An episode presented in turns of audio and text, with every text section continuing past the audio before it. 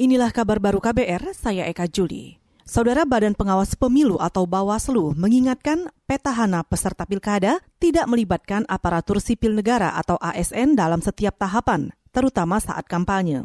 Ketua Bawaslu Abhan meminta calon petahana berkomitmen menjaga netralitas ASN dalam pilkada serentak nanti. Pada pilkada tahun ini, ada 290-an calon kepala daerah petahana yang maju di 230-an daerah dan juga komitmen dari peserta pilkada, partai politik ya, terutama bagi peserta pilkada yang berasal dari petahana ini agar tidak menarik-narik ASN untuk kepentingan politik praktis mereka. Biarkan ASN itu bekerja melayani publik gitu kan. Soal hak politik memang dia masih punya hak untuk menentukan memilih ya nanti pada tanggal 9 Desember, tetapi jangan kemudian ditarik-tarik untuk kepentingan politik praktis dari pasangan calon di dalam pilkada ini. Ketua Bawaslu Abhan juga menambahkan, Sanksi administratif akan diberikan jika ASN terbukti melanggar netralitas dalam pilkada.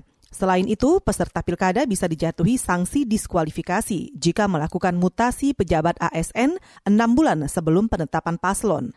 Sebelumnya, KPK menerima keluhan dari beberapa ASN di sejumlah daerah mengenai sikap netralitas saat pilkada. Menurut Wakil Ketua KPK Nurul Gufron, ASN dibuat galau karena berada dalam posisi serba salah antara netral, mendukung calon dari petahana, atau diam saja. Kita ke soal lain.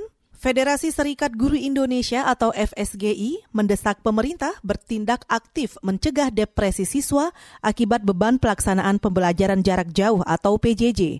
Selain itu, menurut Wakil Sekjen FSGI Fahriza Tanjung, pembelajaran jarak jauh perlu dibenahi, sebab setidaknya memicu tiga siswa bunuh diri selama delapan bulan terakhir. FSGI mendesak Kementerian Kesehatan dengan Dinas Kesehatan di berbagai daerah perlu membantu sekolah, guru, dan orang tua mengatasi masalah kesehatan mental anak-anak selama PJJ di masa pandemi. FSGI mendesak pemerintah pusat dan pemerintah daerah untuk melakukan evaluasi dari pelaksanaan PJJ fase kedua yang sudah berlangsung hampir satu semester. Hasil evaluasi ini dipergunakan untuk perbaikan PJJ, baik dari sisi pemerintah, sekolah, madrasah maupun orang tua, untuk membantu siswa belajar mengurangi beban psikologis selama menjalani masa PJJ.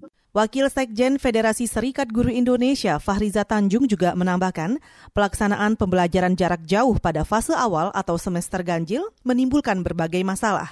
Di antaranya, banyaknya tugas siswa menumpuk, siswa mengalami bosan, serta model PJJ yang disamaratakan di berbagai tempat. Kita ke soal UMP. Upah minimum provinsi atau UMP tahun 2021 Yogyakarta naik 3,54 persen dibanding tahun ini yakni menjadi Rp1.765.000.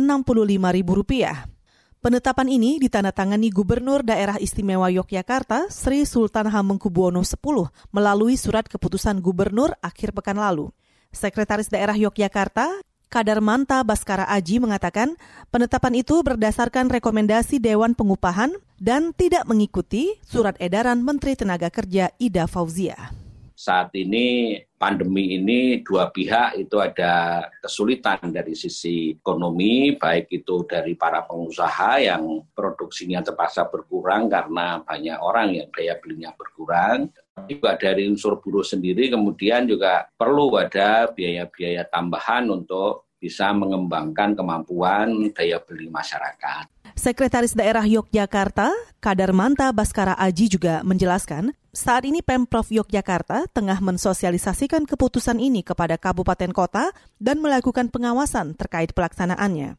Kata dia, bagi perusahaan yang tidak bisa menaikkan upah karena terdampak pandemi corona, maka bisa mengajukan penundaan atau keringanan kepada gubernur. Saudara, demikian kabar baru. Saya Eka Juli.